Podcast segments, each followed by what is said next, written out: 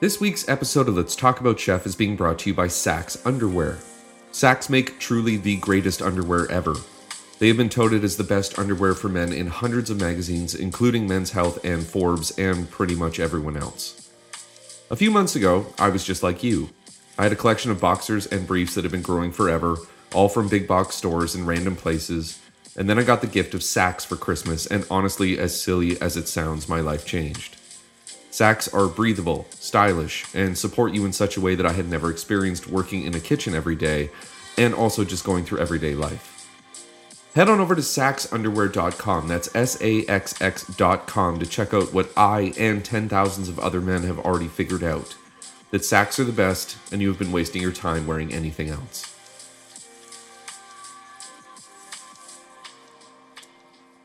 Before we get started on this week's episode of Let's Talk About Chef, I very quickly want to say that if you can take the time to rate and review the show on whichever platform you listen to us on, or just tell a friend, we would greatly appreciate it. Word of mouth is what got Let's Talk About Chef to be a new and noteworthy podcast on iTunes and have fans all around the world. We are available on iTunes, Stitcher, Spotify, iHeartRadio, the Alexa in your house, and everywhere else you can think of to listen to podcasts.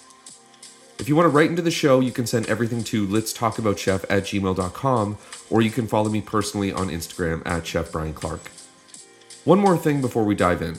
This week's episode deals with war, death, poison, murder, and pretty much a lot of other horrible things. So if you don't want to hear about that or you have kids around, you may want to skip this one or wait to listen. That's enough from me. Let's get right into this week's episode of Let's Talk About Chef.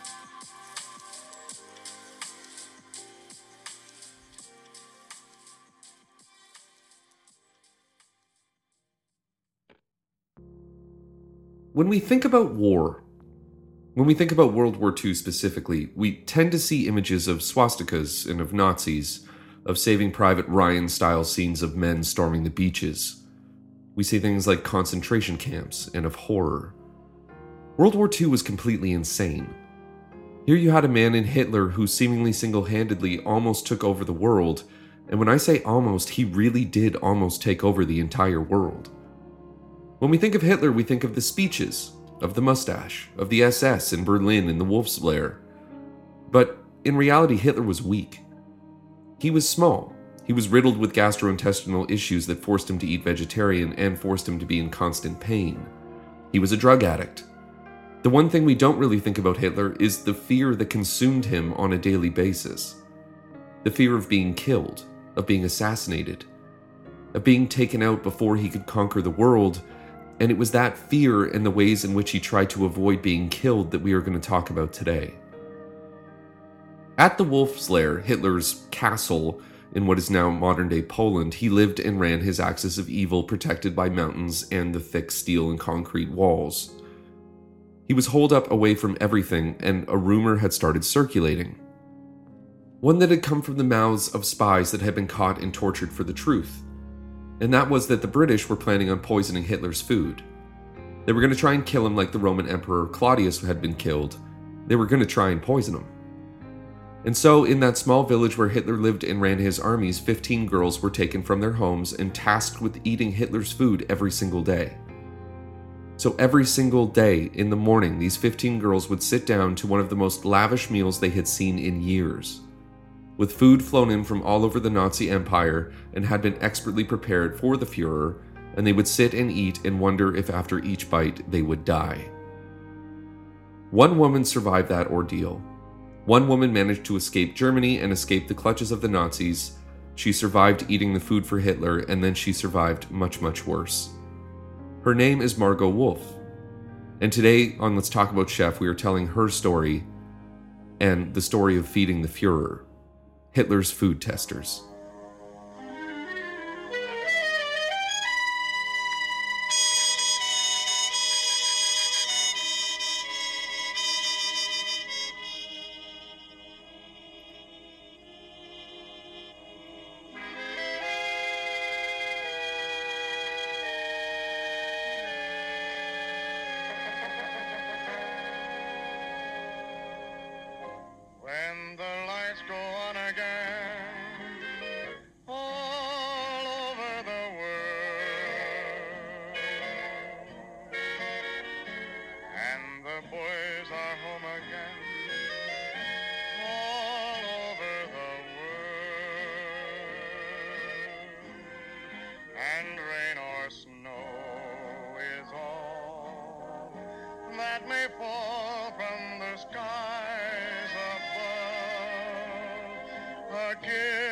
Don't mean goodbye, but hello to love. When the lights go on again.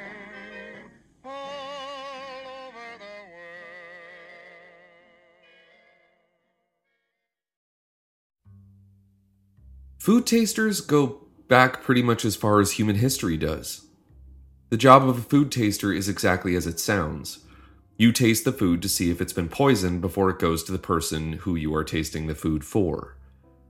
Kings, noblemen, emperors, even the Obamas a few years back all had food tasters because poisoning somebody in the past was a quick and easy way to kill your target.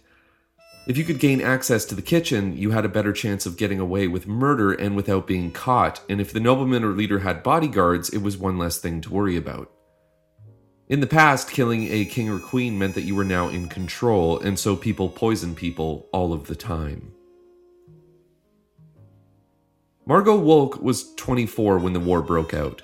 She lived in Berlin in a small apartment with her husband, and she made her living as a secretary. As the Nazi Party rose, she watched from afar, not really believing that Hitler would be able to rise to power. Despite what we are taught or believe, not all Germans were into the idea of fascism. She and her husband maintained their jobs until he was drafted and he had to go to war, and so they tried to maintain their lives. But when the Allies began bombing Berlin in 1941, a stray bomb landed on her home, reducing it to rubble. Her husband had already been long gone by this time, and so with nowhere to go and wanting to get out of the dangers of Berlin, she left, heading to her mother in law's home in eastern Prussia and the small village of Gross Partsch, which is today Parcz, Poland. Living in Gross Partsch was like living in a dream compared to the torn apart Berlin she had run from. Her mother in law's house was small but had a huge garden and lots of trees. She spent her days wandering through the woods of the idyllic town where people strolled happily and lived their lives. The war did affect the town, though. Food was hard to come by. Things like butter, cream, salt, and meat were virtually impossible to get, with everything being sent to the troops fighting the Western and Eastern fronts, but it was survivable. You would think that life would have been fine. Things would have moved on.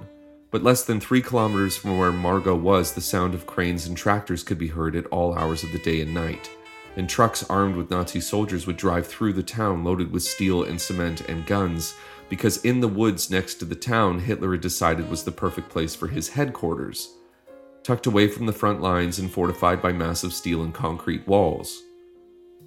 The wolf's lair was where Hitler thought he would be safe, except that a rumor had begun to spread that his officers, and a rumor that had been confirmed by British spies who had been caught and tortured for information, that the British were trying to poison the Fuhrer and they were going to keep trying until they succeeded, and they were going to do it at the wolf's lair. The next morning, the SS showed up at Margot's front door and demanded she come with them. They drove to the wolf's lair where she and 14 other girls were placed in a small room with a wooden table. Hitler's personal chef Constanze Manziarly sent food into the room where it was placed in front of the terrified girls. The food was asparagus, barely cooked and perfectly ripe, served with an herb butter. None of the girls sitting in that room had seen or tasted butter in years, and they were instructed to eat. And so they did, realizing what they were doing. They were seeing if they were going to die. If what they were eating, this beautiful plate of food that smelt and looked and tasted amazing, was going to kill them. When none of the girls died, the food was packed into crates and brought to the wolf's lair just down the road for Hitler to eat. Every day that Hitler was in residence at the Wolf's Lair, Margot would be picked up and driven to the room with the table, and the food for Hitler would be brought out and she would eat. Some of the girls would be so terrified with the thought that each bite could be their last that they would be sobbing, holding on to one another for support while they ate. All of the food was bland and boring, but they were delicious grains and vegetables, maybe spiked with butter, and because Hitler was a vegetarian, no meat would be served. Service personnel would put filled platters with vegetables, sauces, noodle dishes, and exotic fruits on the table for the girls to eat, and then after the meal, they would sit in silence listening to a clock and wondering if at any moment they would start to fall over one by one. When an hour had passed, they would start to cry from relief, knowing that they at least got to live for another day. Then they would go home, and then they would come back the next. Can you imagine what that would be like? Security at the Wolf's Lair was so tight that none of the food tasters ever actually saw Hitler, although they did see his dog a lot. They were the only people that were allowed to continually leave the complex after they were done eating until July 20th, 1944, as they sat in the room listening to the clock tick slowly on the wall, wondering if they, what they ate was going to poison them. They were blown off their chairs backwards from the force of the blast that had detonated in the room down the hall. That bomb was Operation Valkyrie, the failed assassination attempt of Hitler by his own officers and for a few glorious minutes, the women in the room and everyone else assumed that the Fuhrer was dead, and they were laughing and holding each other and dancing because the war would be over and their nightmare would be over. Except as Hitler walked out of the room with only an injury to his arm and some bruising, because somehow the massive table leg that stood between him and the bomb concealed in the suitcase kept him alive by shielding him from the blast. The Nazis dealt with Operation Valkyrie by arresting and murdering about 5,000 people who they assumed to be in on the plot. Operation Valkyrie meant many things. It meant that Hitler's own officers wanted him dead. It meant that security had to be tighter. It meant that the fear and paranoia that had ruled Hitler's life was about to go through the roof to new levels that even the Fuhrer didn't expect. And it also meant that Margot and the other girls weren't allowed to go home anymore. They had to live in the compound and live in the room where they ate their last meal every single day. It meant captivity with no end in sight.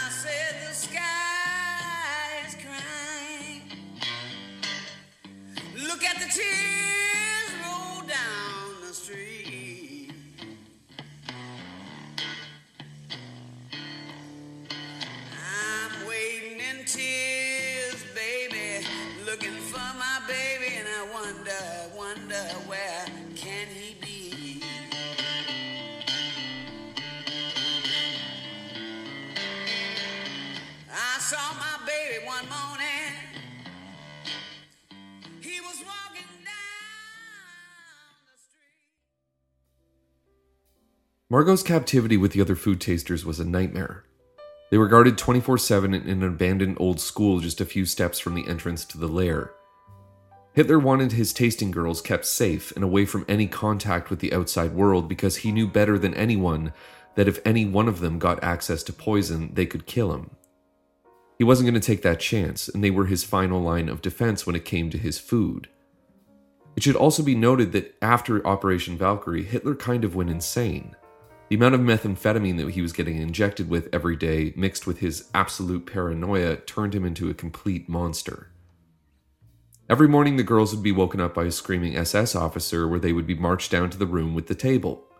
The table would be covered in food and they would eat, filling their mouths and stomachs with food for a man they despised, not knowing if somehow a British spy or rebelling German officer had put cyanide in an apple or slipped arsenic into the tomato sauce.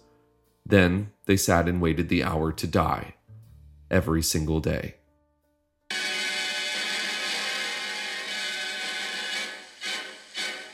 This is how Russia battered open the door of Berlin in the last weeks of April. The city's last days as the capital of Hitler's Reich.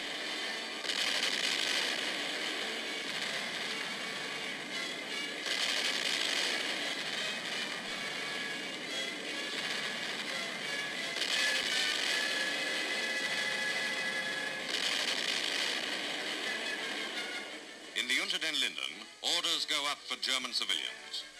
Dazed and beaten, they stand at underground entrances which housed many thousands during the bombardment. Landmarks of the beaten town, the Reichstag, the Brandenburg Gate. Shell-scarred and broken, they were once Germany's pride. Every guidebook boosted them.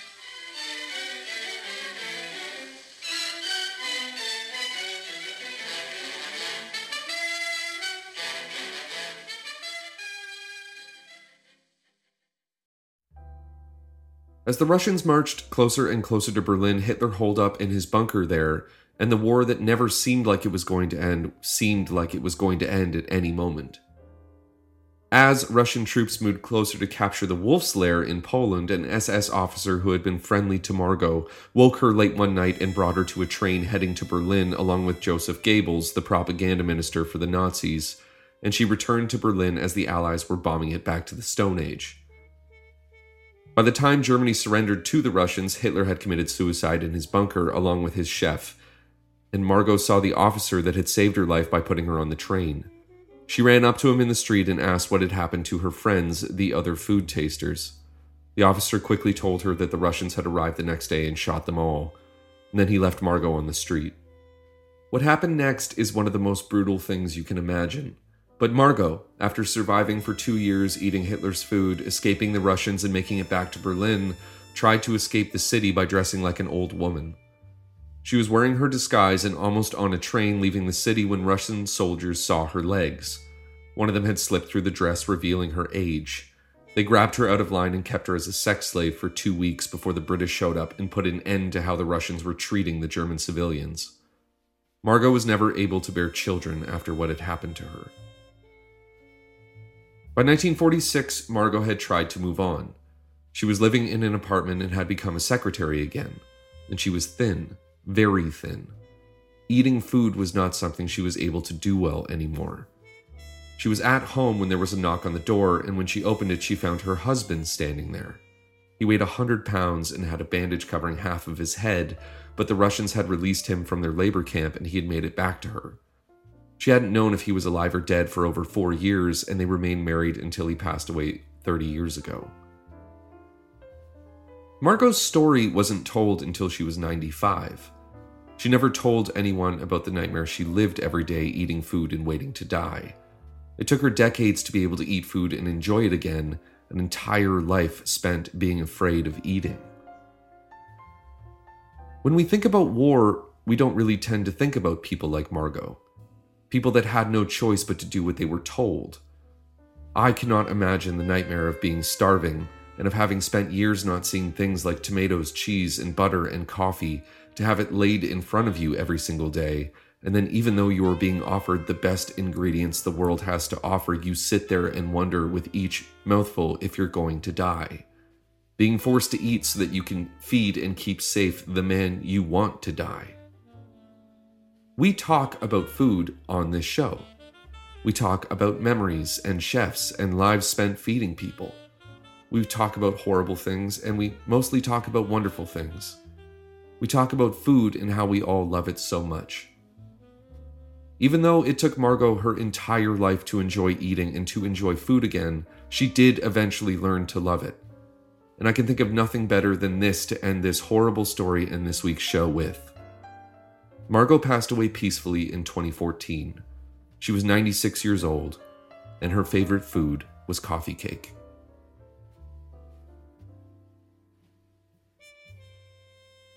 I hope that you enjoyed this week's episode of Let's Talk About Chef. It was written by me, Brian Clark. We'll be back next week with another brand new episode of the show, and until then, as always, have a great service and have a great week.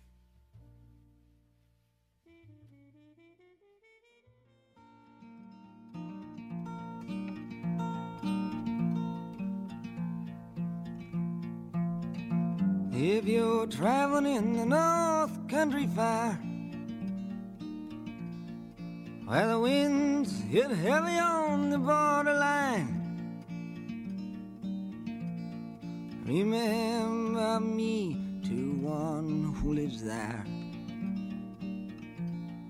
For she once was a true love of mine.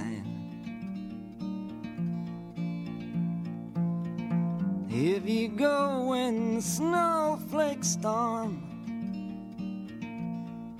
when the rivers freeze and summer ends, please see she has a coat so warm to keep her from the howling winds.